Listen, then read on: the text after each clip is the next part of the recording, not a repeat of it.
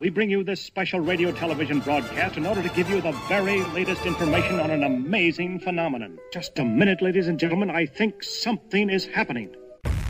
Good evening. I hope you'll excuse me if I appear a trifle excited. What we've got here is failure to communicate. I want all of you to get up out of your chairs. Whatever appears emerges as raw experience for those who watch it. You unlock this door with the key of imagination. Beyond it is another dimension. A dimension of sound. A dimension of sight. Hey, everybody. Welcome back to the Sordid Cinema Podcast. I am your temporary host, Patrick. Uh, Simon Howell will probably be joining us at some point during this podcast due to some technical difficulties. But in the meantime, uh, today we're going to be looking at a couple of new films. Uh, one that some of our writers, uh, some of our staff saw at the Toronto Film Festival, and another one that popped on Netflix uh, last week, I believe it was.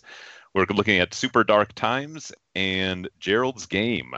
Uh, and joining me, as always, is Ricky D. What's up, Patrick? I got to correct you. Um, Super Dark Times actually screened at the Fantasia Film Festival. Oh, that's right. I knew it was somebody. You reviewed it. That's right. I should have known because you didn't go to Toronto. Um, all right, and also joining us is uh, for the first time, I believe, is uh, Sordid Cinema writer Brian Marks, and Brian also writes for Village Voice and LA Weekly occasionally. Great to be here, Brian. How is this the first time you're on our podcast? Like, how? Like, I feel like we should have invited you on the podcast like at least a year ago, if not longer. It's crazy. Well, I don't know. I mean, I took uh, a big hiatus for grad school, so I didn't really write anything for you, and then uh, kind of just recently got back into the flow of things. So, but uh, it's an honor. Have you ever podcasted before? Oh, uh, once or twice, very briefly. Well, we're going to do our best here to uh, make this a decent experience. Not too much yelling, though we're probably going to yell at you a little bit. Um, or at least I know I will be. Uh, so, uh, just, just a with, warning, uh, Brian. Patrick does not like movies. Okay, so. I, I hate I hate everything that comes out now. I'm I'm the sort of cinema Grinch apparently. I only like good movies. It's just too bad there aren't any. Um, this is Rick, a good challenge, there, then. Is there anything that we need to uh, get? You know, uh, talk about with the site with goombastomp.com or sordidcinema.com? Uh, well, we're sort of covering the Toronto After Dark Film Festival. I say sort of because we've already reviewed a lot of movies that have screened at Toronto After Dark at previous film festivals. Um, we're also, of course, doing our 31 Days of Horror. It's a yearly tradition in which we write about all things horror, be it uh, video games, movies, books. And I guess that's about it, really. If you uh, if you do like our podcast, uh, be so kind as to leave a review for us on iTunes or Stitcher, and uh, you can follow us on Facebook, Tumblr, Twitter, Instagram, you name it. All right, sounds good. And with that, I think we should jump right into things. Let's hear a clip from Super Dark Times. Guys, my parents rented that movie, True Lies. Don't do it, don't do it. I've watched that scene where she strips over and over and over. The Silver Surfer is the loneliest dude in the galaxy. I mean, the Punisher is pretty haunted, dude. You have no idea what you're talking about. Allison Bannister. Hi. Would you? I don't know. I like her. Yeah, I like her too. He's got a thing for me. I like you, Zach. She's hot, like Charlie's sister. Shut up. Oh my god. Yeah! Let me see that. Give it back. You want it? Come and get it. Stop! Stop! What did you do? What did you do? Do you remember Daryl Harper? Got a call from his mom. Guess he never came home last night. Did you see him at school today?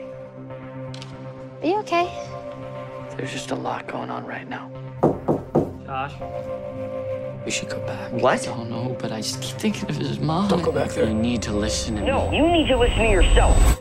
You're scared all the time. Get away from home. If anyone asks, we're not friends.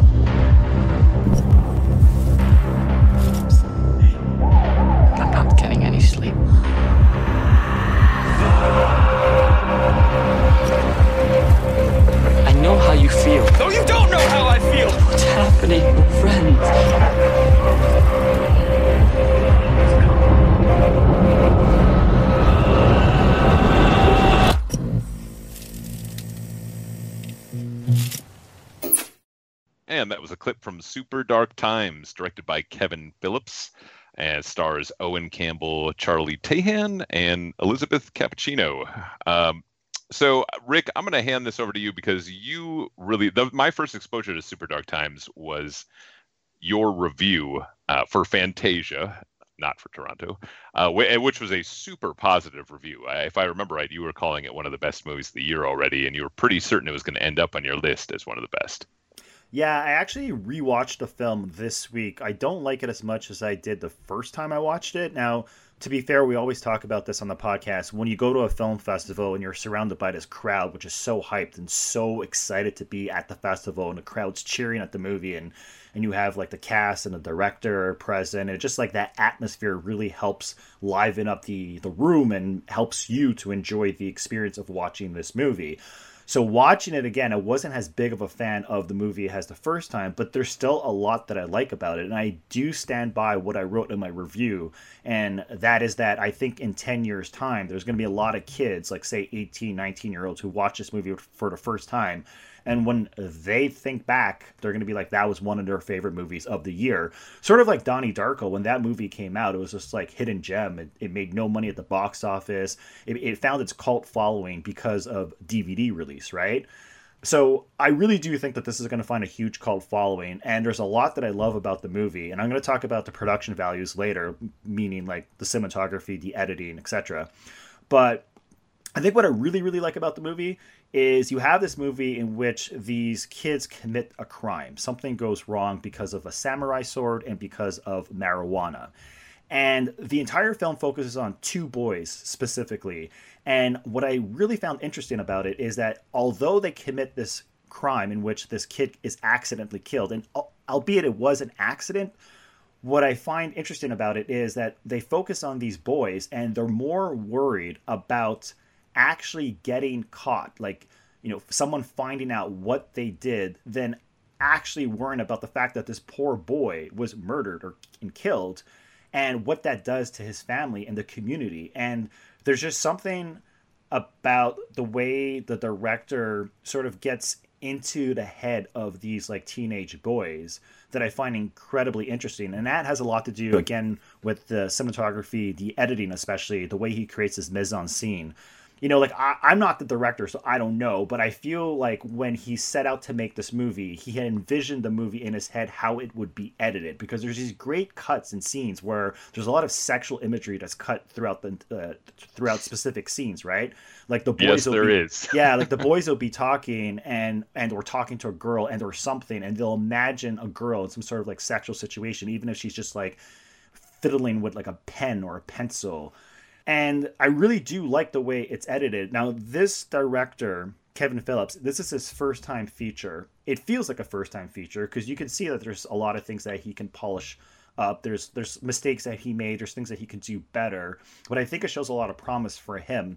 He's known for um, directing this short film called Too Cool for School, which had critics like going apeshit crazy at the Cannes Film Festival back in 2015. It was one of those short films that everybody was talking about. And usually when you you come out of the Cannes Film Festival or you think of the Cannes Film Festival, like there's so many like highbrow like uh, movies that get screened for the very first time by like these amazing like filmmakers that are beloved around the world that no one really puts as much focus on the short films. But for some reason this film this short film stood out that year it was one of the movies that everyone was talking about.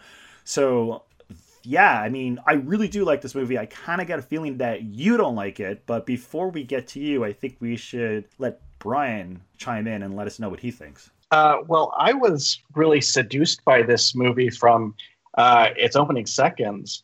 Um, I I don't want to step on your toes. Maybe we can talk more about the cinematography later, but uh, that was the first thing that I noticed. Um, some really gorgeous shots of kind of dawn or dusk. Uh, these wonderful pinks and blue hues in the sky. Some nice shots of trees. Like I had no idea what this movie was about. Didn't read a single thing, but I was entranced by this just by those opening images. Um, and so then I, it really had me from that moment on. Um, and I I loved the feel that it got for high school. I think movies are terrible at how they depict high school. Um, usually, it's I don't know, thirty or forty something screenwriters writing about something they barely remember, and I thought this film really did a great job of kind of getting these kind of interactions between pubescent boys and girls and the kind of uh, the unseen conflicts or the unspoken conflicts between them. Um, there's a lot of kind of tension between um, Zach and Josh, the two lead male characters, about um, what's her name, Allison, a girl that they're they're both interested in, but they never really are willing to express that.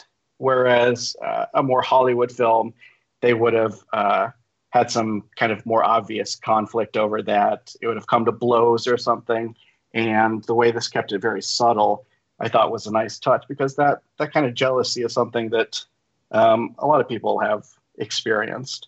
Um, it, it, was just a really nice uh, portrait of the kind of social milieus of school. Um, I thought the character of Josh, who's uh, a little nerdier, bad haircut, not very cool glasses.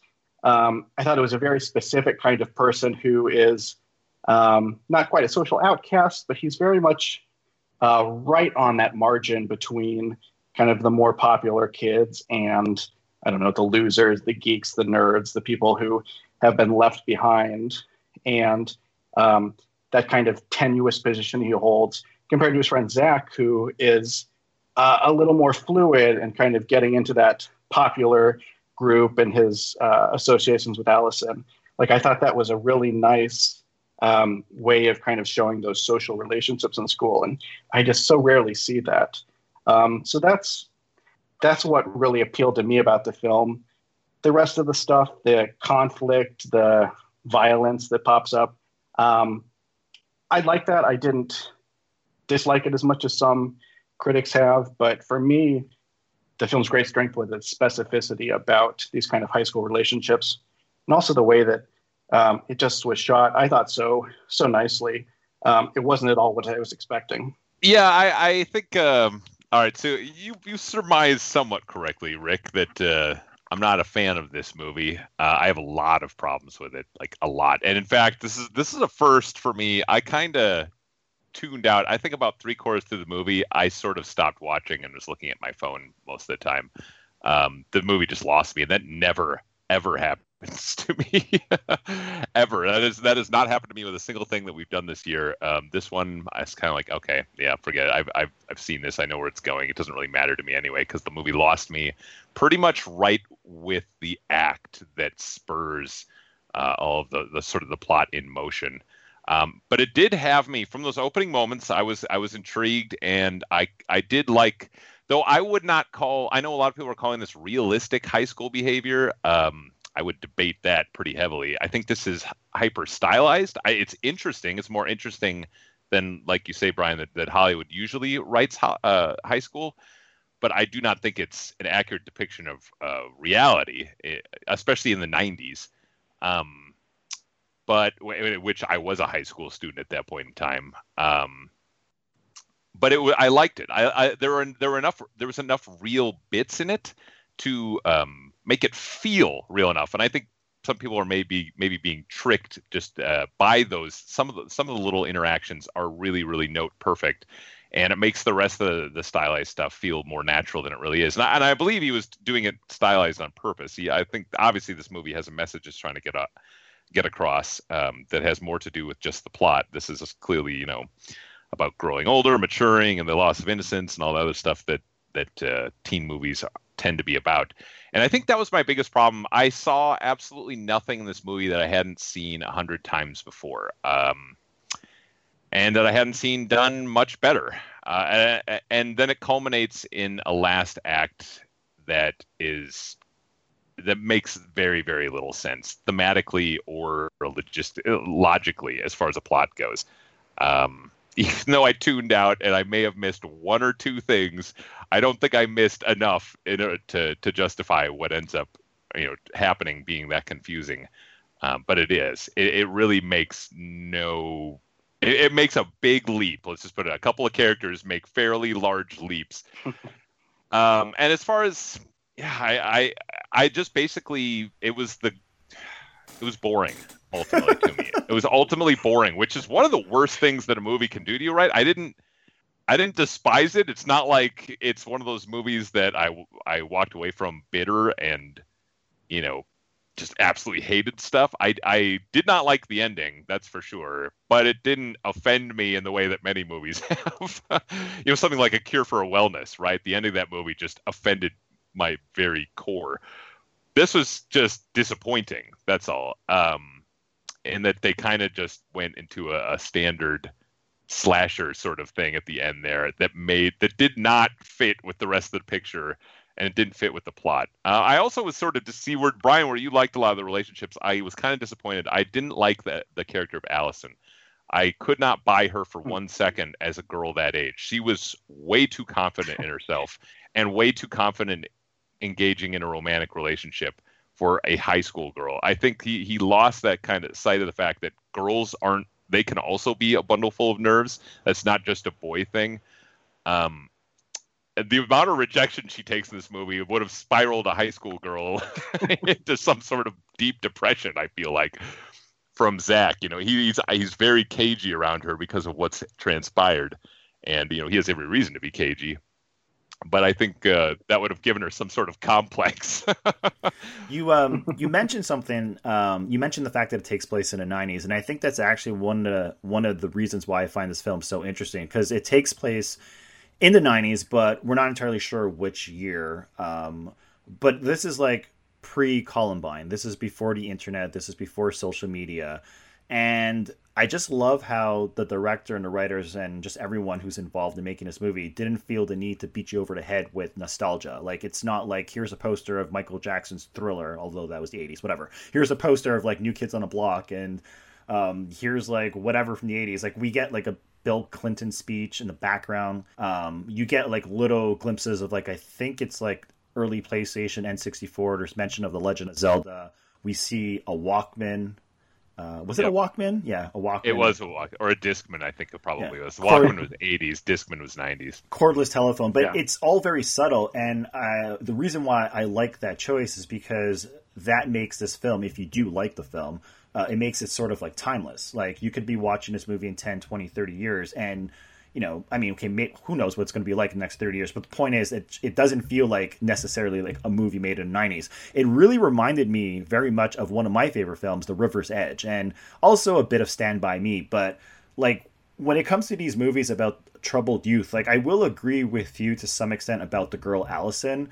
Like, her character doesn't feel real at times. And, but with the boys, um, I kind of felt like this was a great example of great casting. Like I, I think those two boys, the leads at least, the two leads, Charlie Tahan and Owen Campbell, who play Josh and Zach, I think they're actually really, really well suited for the roles.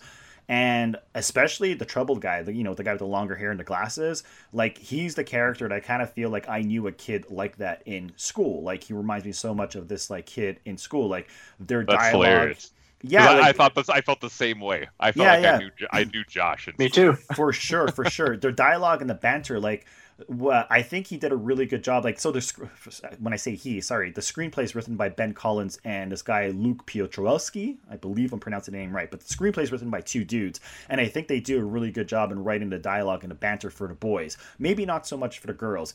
As for the ending, there's a lot of people that are that just do not like the ending, and I can see why it leaves people frustrated. Um, but overall, despite the ending, which I do think, like you said, Patrick, feels like a stretch, it feels very unrealistic. Um, I do like the film overall. Like there is some flaws, there is there is some decisions that they made that I wish they didn't make. But overall, I think it's like a really fascinating film. And again, like I mean, Brian, you mentioned the cinematography. I mentioned the cinematography. Those opening shots are beautiful. You, those shots get repeated throughout the film, where they're like on their bicycles on a, at the top of a hill, and it's like the, the sunrise and and the sunset, and you see the silhouette of the boys. Um, they also use that image for the marketing. So if you've seen a poster for this movie, you will see that image on the poster, for example. And I, but again, I really love the editing too, and I love the sound design and the score, just like the mood it creates. And so I can't argue with you, Patrick, if you felt the movie was boring because, you know, no movie is going to please everyone, right? No, but I do think that there is a certain amount of talent that went into making this movie in terms of like the craft. But I do know a lot of people that were just really disappointed with the ending. So it's one of those endings that will make that that can break it. Like it could be a deal breaker for some people.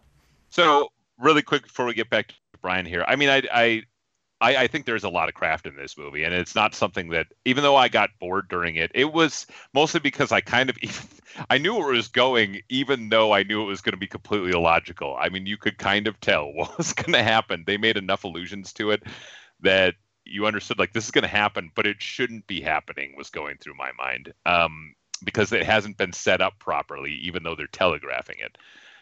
Uh, but yeah, there's the cinematography. It's a, it's a very uh, pretty movie to look at in that sort of grayish, uh, depressing way. It it, um, it definitely captures the feel of what these kids uh, are going through at the moment. Like the, everything, it, it looks like it's in in fall essentially. It's shot on digital but 35 millimeter lenses, so they did a lot with the lighting of the film. And I'm pretty sure you're yeah. right, Patrick. They, they clearly mm-hmm. shot it in the fall. Yeah, and it's it's a gorgeous, gorgeously grayish brown with you know, and the the, the colors of the leaves are very muted for the most part, uh, so you don't see a lot of happiness in this, uh, which is it fits perfectly, and the, the compositions are are very very meticulously framed. Uh, I enjoyed that element of it. He's definitely trying for things. I like that. You know, those little dream sequences, even though I don't think personally they didn't work for me personally. I I get that he was trying for something there, and I appreciate the effort behind it. Uh, I there were a couple of funny like you're talking about all the the allusions to sex in this. I mean everything from a finial on a rail, which is clearly phallic shaped, just popping up right into the kids uh, as they're riding their bikes. It was hilarious, like how many of these things he kind of throws into that. Um, but yeah, there's there's definitely craft here, and there was certainly thought put behind it. I kind of feel like the opening scene rem- reminded me a lot of Gregg Araki movies, where the two kids are flicking through a mag. Oh no, they're flicking through the um, the yearbook, and they're talking about the girls in the yearbook. And in the background or the foreground, well, the background, um, there's a television set, and it's sort of like fuzzy to picture. And every so often, you see like images of what I'm assuming is porn. Yeah. Um, so that really yeah. gave me the Gregg Araki feel. I'm, I'm thinking of movie movies like uh, Doom Generation and Nowhere, but the um, the director, he used to be a cinematographer. So if you look at his track record, if you look at his credits on Internet Movie Database, he's I think he was a cinematographer for like at least ten movies or or more before directing this. And I think that's maybe perhaps the reason why, even though he didn't lens this movie, it's it looks good. Like it looks great actually. Like what I agree you... with you. He does have a great eye for composition. I think that's pretty obvious throughout the whole movie so at some point we kind of do need to talk about the ending and i don't know if you wanted to go into direct spoilers rick or not but i'd like to hear what you guys actually thought of that end and just like okay you both like the movie a little bit more than i do. How does that end work mm-hmm. for you? Well i i think i maybe like it the most out of us and i i kind of want to defend the ending a little bit. Um I, i'll try not to go too much into it but it's very literally a super dark time and um, I think for a lot of people, maybe that seemed too abrupt out of nowhere. Um, I I didn't feel that way, at least when I kind of mulled the movie over in my mind after I'd seen it. I think um, Kevin Phillips and his screenwriters did a really nice job of kind of giving us two lead males who have a lot of fear, anxiety, and in the case of uh, Josh, more of the social outcast, a lot of anger. Um, and at least knowing the way that some teenage boys can kind of uh, steam and stew in all of those negative juice, juices, I think the earlier pivotal moment in the movie kind of sets him up for these terrible things that I don't want to talk too much about. But um, I, I think so we can, it didn't we seem like too it, much of a jump. Um, I don't know. I wouldn't really spoil it because it's the first review of a show in which we're reviewing two movies. Um, I think I think we could dance around the subject. I mean, I think like I mentioned earlier on that this is pre Columbine. This is before mass shootings in like across North America, not just the United States, but even Canada. Like in Montreal, we've had four Yeah. mass shootings, right?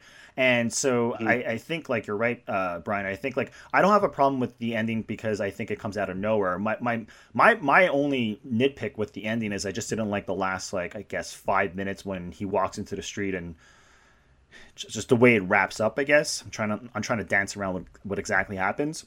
Could he have lived through that? I gotta ask guys. Like, could he have? I I have a feeling this is all metaphor. I mean, it's heavily metaphorical, clearly, especially the final blow that's delivered. I mean, come on, it was it was obviously meant to be saying something. I don't think realistically you can live through an injury quite like that, or let's just say you were in grave danger and wouldn't just be sitting in a, you know, and the on the back bumper of, of an ambulance, just sort of being cleaned up by one of the EMTs. I believe they'd be helicoptering you in. Yeah, but but I, I really do think that the movie just presents us with these actors playing teenagers who feel, sound, and look like real teenagers. At least the boys. Uh, the way the cast interacts, I just felt like it was spot on, and like the dialogue, like the dialogue felt messy. It felt like the boys didn't really know what they wanted to say at times because they're teenage boys and they're just like they're just running their mouth most of the time. Like they don't even know what the hell they're saying. But um, like the relationships get complicated throughout the whole entire film because they're so paranoid. And Brian, you're right. Like he's so full of anger.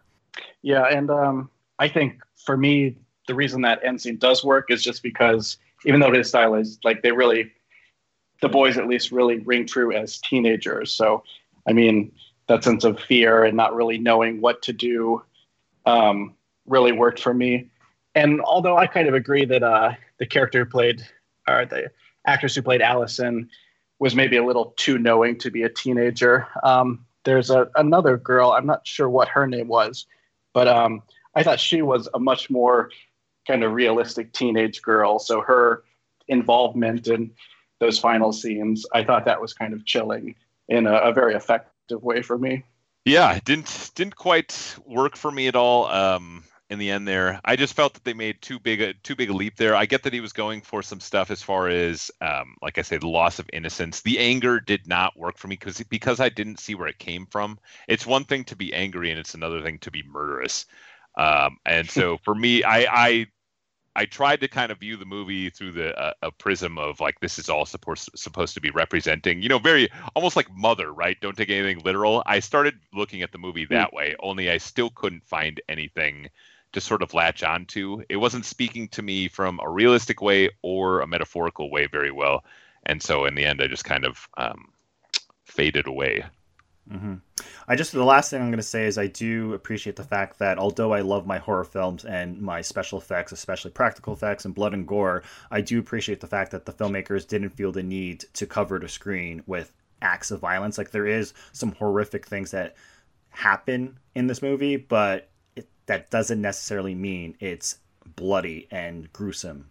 But it's still, I think, downright creepy. Um, I was actually wondering about that. Um, speaking of horror movies, um, how do you think this movie has been kind of advertised to people?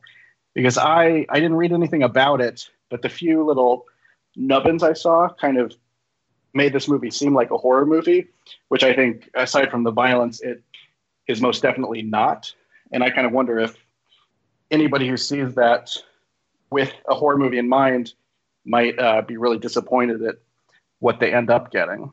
Did, I, did you I guys think, that at all? I honestly, I think that's the way they should market the movie. I mean, the movie screened at a ton of genre film festivals, from Fantasia to Fantastic Fest, and I think that's the crowd that you need to market to. Like, if you're looking for a horror film similar to, say, Annabelle, you know, okay, you're not most likely not going to like this movie, but um, it is a dark movie. It, it is twisted. It's I'm not entirely sure how they can market the movie. I mean, it's it's very downbeat at times. It's very slow. The pacing. Um, There is tension though. It does try to build tension. So in that sense, there are horror elements of it. I think you nailed it with the Donnie Darko thing, except I don't want to advertise that too much because it's not nearly as weird or metaphysical as that movie was. It doesn't go quite to the same places, but it has a similar uh, downbeat vibe, I guess. Well, but Donnie Darko is a sci-fi horror film. This is a thriller, straight up.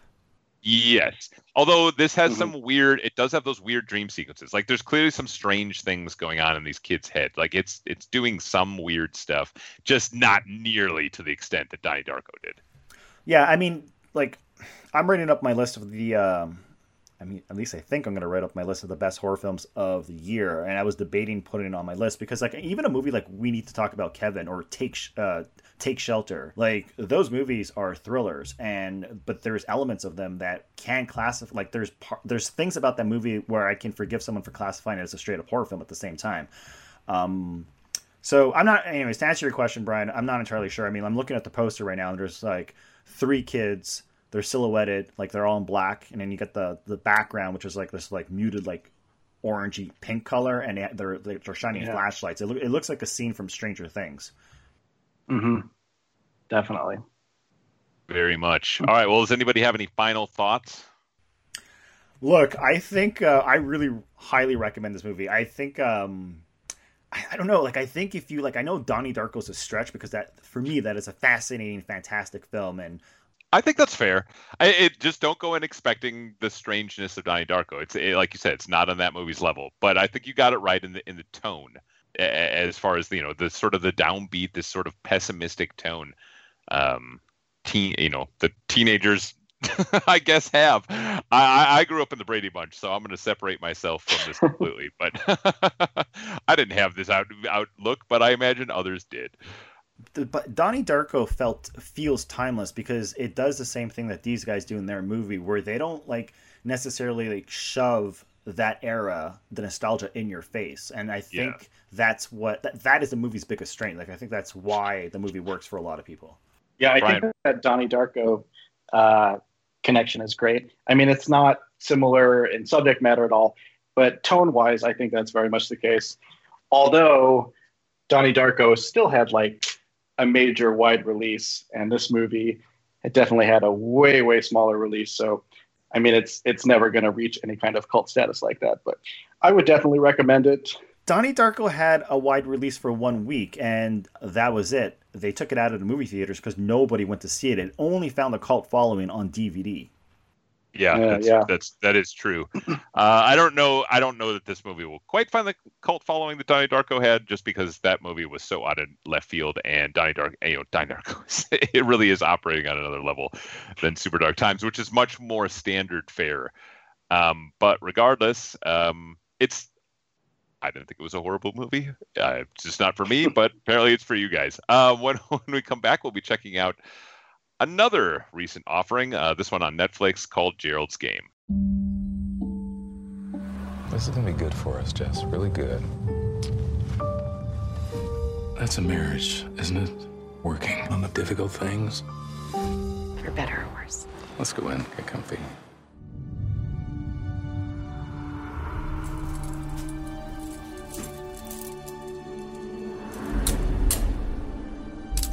Bet you think your husband will be back any minute. Try to go for help. There's no one for miles. Um, Gerald? I'm sorry, baby. You don't get to know my name. I don't like this. I'm serious. Stop. Like that. Like, Stop it! are you playing?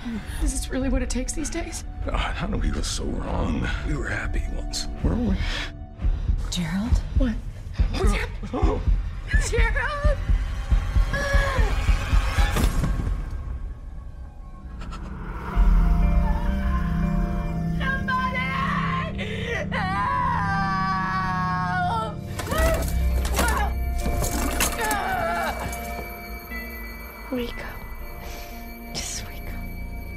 Time to wake up, honey. Five hours you've wasted screaming for neighbors that are half a mile away, if they're even here yet. How long do you think someone lives without water? That will not work. You can pull till your wrists break. You're not getting out of those cuffs. You're not real. You're Little baby, don't say a word. Focus. You've been sleepwalking since you were 12 years old. That's a beautiful dress. He put you in those handcuffs way before Gerald did. You all right? You all right, Mel? You had everything you need to survive from the beginning. You just have to remember. Back up! If you don't wake up, you're gonna die.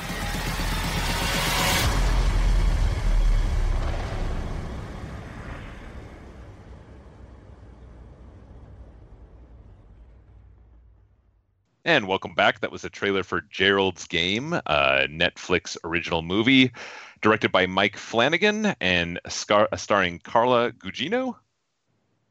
I believe that's how her name is pronounced, and Bruce Greenwood.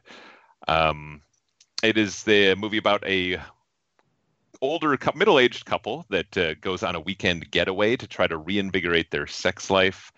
Uh, due to an unfortunate incident, one of them remains handcuffed to a bed, and the other remains on the floor for the duration of the film.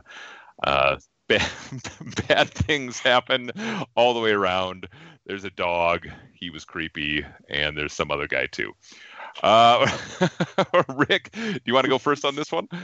Oh boy, sure, I guess. Um, one of four Stephen King adaptations released this year, probably the best.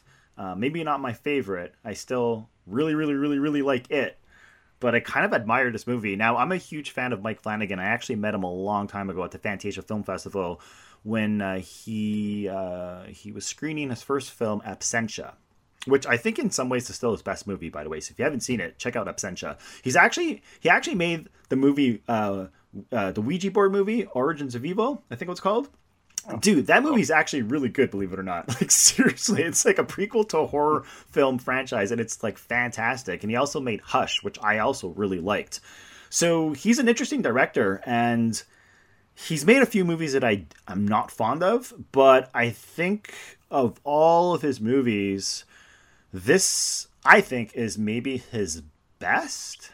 Not necessarily my favorite. I always say there's a difference, right?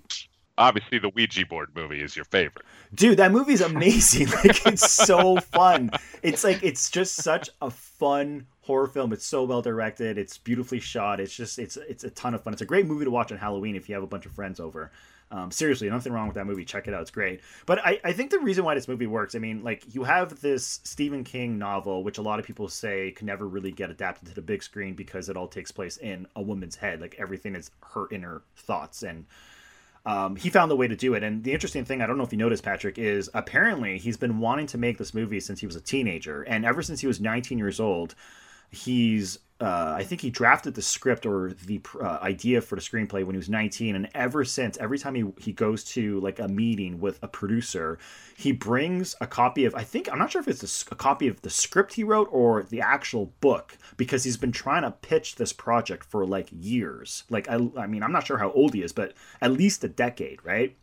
And so he finally got it done, and I gotta I gotta say like for what it is, like what the actual original source material is, I think he found a fantastic way to adapt it. But I think the reason why the movie works and the reason why a lot of people like the movie is because of the cast. Like I think they they're just across the board amazing. Like the performance from her alone is you know one of the most interesting performances of the year.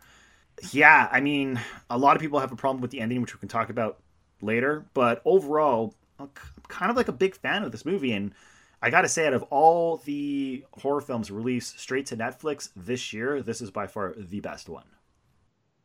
Ryan, what's your what are your thoughts? Um, I was pretty impressed with this film. I didn't like it quite as much as our previous film, Super Dark Times, but um, I don't know. I'd never read the Stephen King book. I, I read a ton of his books, but not this one. Um, and so, but I knew the story outline, and it just didn't strike me as something I was super interested in. Probably why I never read the book in the first place.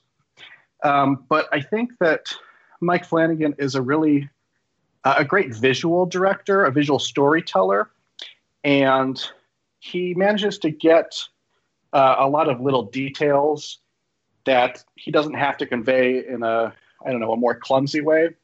Like I I didn't at first realize that Bruce Greenwood's character was kind of a uh, a domestic abuser, like someone who has really made um, Carla Gugino's character miserable over the years. But just through kind of his little cold glares and some very fleeting uh, looks of fear that she had just in the opening like car ride to the cabin or whatever. It kind of gave off that impression in a way that I thought was very subtle and nicely done.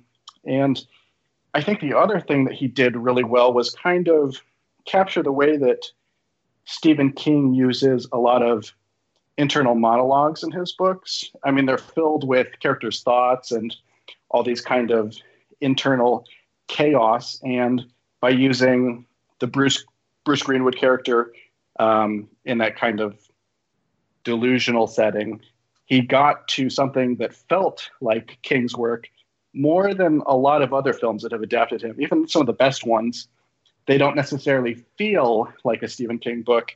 And I thought this was probably the closest I've ever seen anybody get to that. Um, so I, I, really love the way he did that with uh, the husband's return scenes. So yeah, I, I, think we're all in agreement here. I really liked this this one quite a bit. Um, other than, and we'll talk about it, the little coda at the end. I, I don't even really feel like that's the ending. I do feel like it's an epilogue, and it, I, you can almost just cut it off from the rest of the film, and the rest of the oh, yeah. the, the whole uh, the rest of it works just fine. Uh, works really really well. And this is all. I mean, Rick, you nailed it. Well, it's it's about Mike Flanagan's direction because he really utilizes that space of of the bedroom very, very well. Uh, and not just that, but he utilizes, uh, he, he finds a way to make the camera elicit a kind of tension with close ups and long shots that too few directors kind of realize how, how to do. Like he has, he's utilized this space in a way that he can make, he can bring everything in and make you focus in on one tiny little aspect of that room. Bring it in from a wide shot all the way to a shot of a water glass sitting on a shelf. And it's like he has made the camera. Uh, we we can feel kind of the stretch that uh, the main character goes through as she needs as she wants to reach for things. I don't. I think we should mention she is the one handcuffed to the bed, obviously, and her husband, who has died of a heart attack, uh, is on the floor. Um, I don't think that's spoiling anything. That's the basic premise of this movie.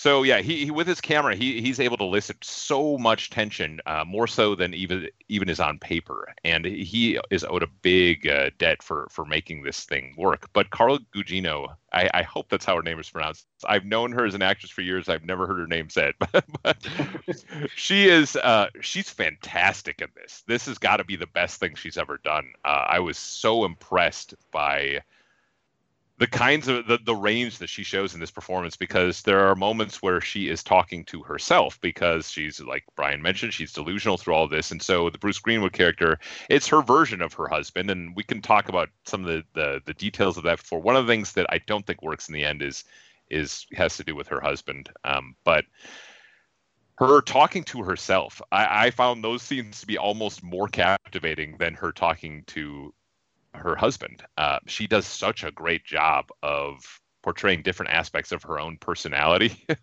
And these ca- they're they're so much like separate characters. Also shout out to the makeup department for really making uh, a visual distinction between her and her I know what do you call that when you when you're imagining yourself? But whatever she be, between her and her yeah her her her delusion.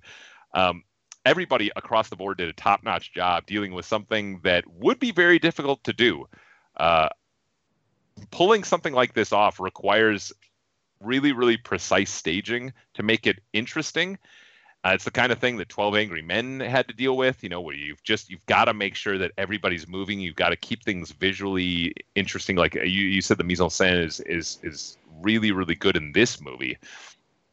Um, all credit to Flanagan on that one. But yeah, everybody across the board really really did a good well. The movie is a slow burn, and it really does ratchet it up till becomes very very tense and the real ending i think is very very appropriate if you chop off that little epilogue you've got a nice solid solid picture here oh so you're saying remove the court case yeah, I, yeah, I would actually I chop off everything after she crashes her car and is found. I would I would have ended the movie right there. Right. Now, I haven't read the book, but from my understanding, well, first of all, Stephen King is known for having bad endings. And from my understanding, the ending of the book is terrible. But for people who I know have read the book, they all claim that this is a great way to adapt the, the novel. And they actually really, really, really love the ending. Um, what I find interesting and what I love about her performance and her character and the way she's written is she's a victim because you know she gets accidentally like well not accidentally she puts on the handcuffs and they're about to go perform their kinky sex and he has a heart attack and so she's handcuffed to this bed and can't move in the middle of nowhere and no one can save her so she's kind of like a victim but she becomes the heroine of her own story after a lifetime of sexual abuse and emotional abuse and I just like found that fascinating and to get the inner monologues from her. And I also like the decision to have him talk to her. Like he he dies, but Mhm. he's he, he like because when I when, when I was first like I you know the first time I watched the movie, I was like okay he's dead. So are we just gonna focus on her for the for the entirety of the film? And that's it. And I thought, I honest to God, I thought it was just going to be her. And then no, he, you know, the the actor here actually has a ton of dialogue because all like Bruce Bruce Greenwood's character, although he dies, he technically has a role to play because she imagines him throughout the whole entire film and she's having a dialogue with him. I also really like the flashback sequences and I'm not usually a fan of flashback sequences, but in this film it works really well and I'm sorry but the red hued backdrop of the solar eclipse was just stunning, stunning. Yeah, they did a great job with that, and her projection of him, and that was the word that I was thinking of. Um, is fa- it's fantastic in, in a way, very fascinating to see how she imagines her husband. You know, there's a lot of question here. Uh, I mean, we could go into the sort of the abuse, and I, I take real issue with the comparisons that are made later on in the end uh, between her husband and, and other and other things. But um, her projection of him is very interesting. It says it says a lot about her, uh, almost more than it says about him. I don't think we really know too much about Gerald at the end of this, but we do know a lot about what she thinks of Gerald, and that is is very a very interesting way to do something like this. We don't really know what their marriage was like. We just kind of know what she thinks it was like and how that how that sort of helps her helps spur her into rescuing herself from what had been you know obviously from from scars from the past from uh, uh you know a horrible incident and whatever else she may have endured uh, they focus only on on one particular um incident on one one event but uh, it obviously it probably more than likely happened on other occasions. Who knows? But she's been carrying this around for years and then the having her sort of be trapped it was a good metaphor having her being shackled to to something and having to free herself. Um and I, I also the way she frees herself was Oh my nice- god. nice, I know. little shocker. But that that that metaphor i mean it's it's not subtle clearly but it's i th- i thought it was brilliant. And of course you have to credit stephen king. But uh, guys that scene that scene which will have people pass out watching it. Like i watch a lot of horror films and holy shit like i was like i was just gripping onto the couch. I was just like oh my god i had to look away. Yeah. Yeah, it was good. I like the way, you know, the, the dog I think was a, a very valuable asset too. I was wondering how that was going to play, if that was just going to turn into some sort of Cujo like thing. And there's a nice, clever little reference to Cujo that I'm sure was not in the book. Maybe I'm wrong. Stephen King does like to reference his own stuff all the time, so who knows? But um, at least they acknowledged that mangy mutt, who actually seemed like he seemed like a perfectly nice dog that I would never want to step within 20 feet of. Um, tell me, Rick, you're a dog. You're a dog lover, Rick. Would you have gone near that dog? um, Yeah. i like the dog man the dog's cool best Yeah. actor in the movie Yeah, I got no problems with the dog. He he was a survivor. You know what? It, it was just like her. Did what he had to do. Uh, And I bet if you if you gave that dog some food, he'd be perfectly fine. yeah, exactly. Well, well, they did give that dog some food, and guess what? Look what happened. Uh, there's a lesson to be learned here, everyone. Do not give anything food ever. But that's one thing I did not like about the film. The only thing I did not like, and it's going to sound really strange, but like the dog feeds on him, which makes sense because the dog is starving and he's this dead corpse lying on the ground. But I just don't buy into the fact that the dog would actually try to feed on her because dogs would not do that because she's alive. Like, why would the dog do that when he's got a dead corpse standing next to him? It's like 380 pounds of flesh to feed off of. So there's, I mean, of course, there's always the taste for human blood, you know, that kind of thing. He's a man eater now. I mean, I don't know. I, I always take the, the dog is obviously just sort of a weird thing that's not supposed to be, again, not supposed to be taken as a literal, this could happen in reality moment. But as it's representative of of other things, and that's kind of the way I saw the dog. It's just a creepy, mystical thing, almost. You know, St- Stephen King's books are always populated with with mysticism, either whether it's obvious or not. But there's always a little bit in there, and uh, that's kind of the way I saw this dog. Um, I just wanted to know what you guys think of the third character, or I guess you could say fourth character if you consider a dog a character. The, the moonlight, uh, the man made of moonlight. Yeah, uh, that's what I was just about to ask you guys about. So go ahead, Brian. Well, I um, I don't know. I found him it uh, pretty chilling during the film when he was just part of her hallucinations. Um, I guess, and I, I think it's the uh, the guy from Twin Peaks, right? The uh, giant guy, um, or that actor. But um, yeah, I found that Carel kind of Struycken, effective. think is his name. Ah, yeah. Um, I found that kind of this apparition of death to be effective um, in the main part of the film. When he pops up again, agree should have been completely cut off. Then I think it kind of loses its power. Um, it's one of those examples where you're trying to explain something too much, and it loses everything that that made it kind of frightening and appealing in the first place.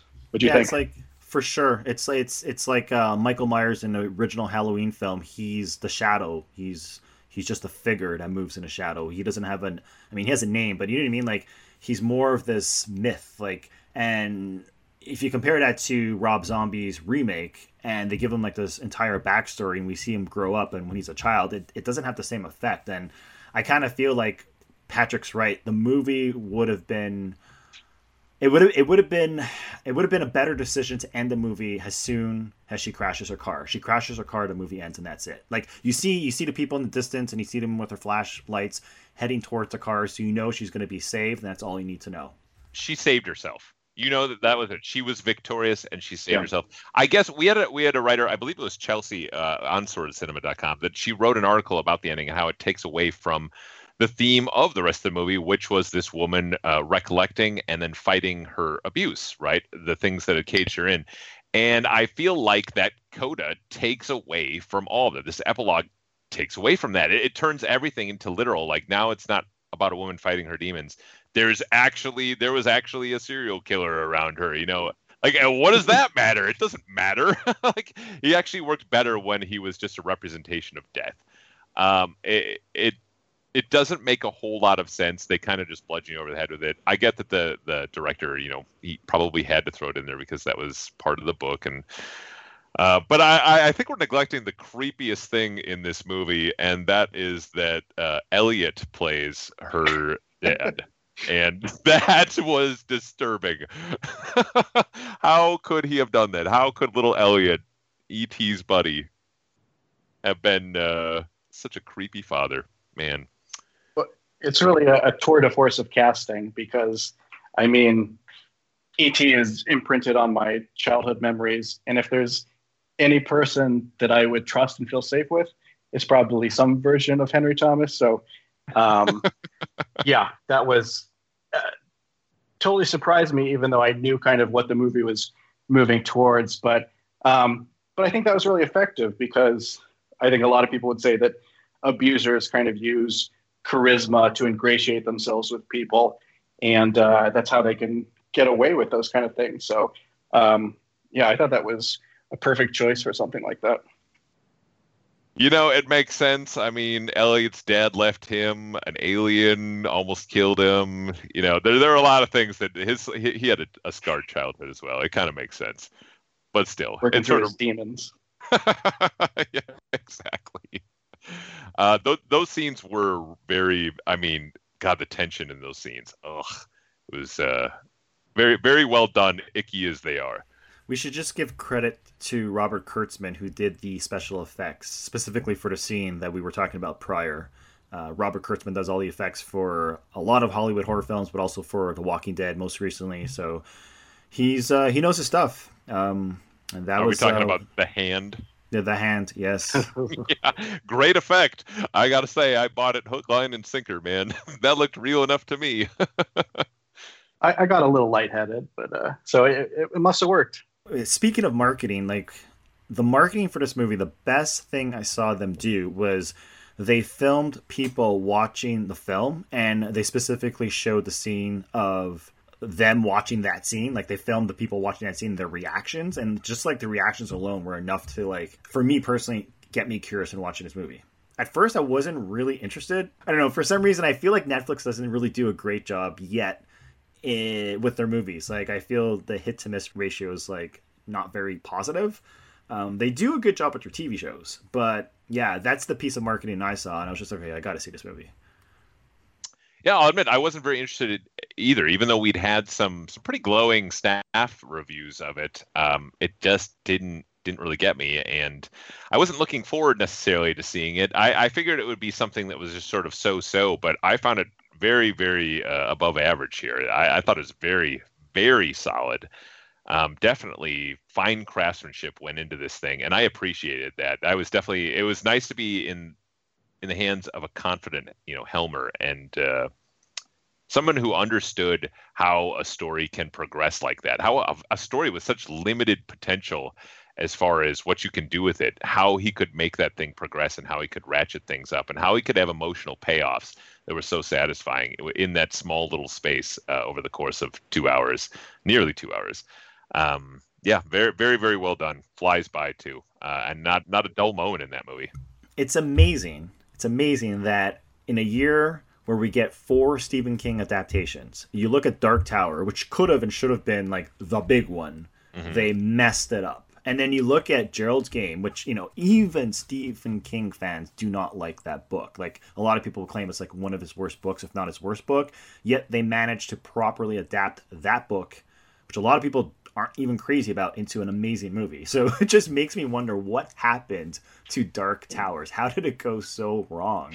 Yeah, because it was it was very well done. I mean, it was a solid movie as well, and I think this might be better than it. Even though I have a lot of respect and, and liking for it, um, I think this one might actually be better than it. But yeah, it, it was a solid year for him, and then except for the Dark Tower, which apparently was embarrassing. I don't know, didn't see it, don't ever plan on seeing it, but yeah, I didn't see the Dark Tower either, but I mean, from everything I read about it, it seemed like it was very disconnected from the books that Stephen King actually wrote. Um, and I think that's why it and Gerald's Game worked. They were more faithful in a way that uh, was kind of risky, but ultimately paid off. I mean, aside from like The Shining, which I think is the best Stephen King adaptation, which has very little to do with that actual book, most of the other successful King adaptations are the ones that really commit to it. So I think uh, by being willing to do that, that's what made Gerald's game and to a lesser extent it work. Mm-hmm. Definitely, uh, and you could definitely see this. This guy had pictured this in his mind how it would work. I, I can totally believe that he knew for years how he wanted this movie to look. Um, you were talking about editing in super dark times. I feel like the editing in this movie as well is fantastic. Uh, dealing with the delusions, the projections, the multiple projections at times that she's talking to, uh, the way it cuts back and forth, and the way they're able to violate sort of uh, the spatial ratio between them, the way that they're supposed to, they're able to jump through the room um, because they're not subject.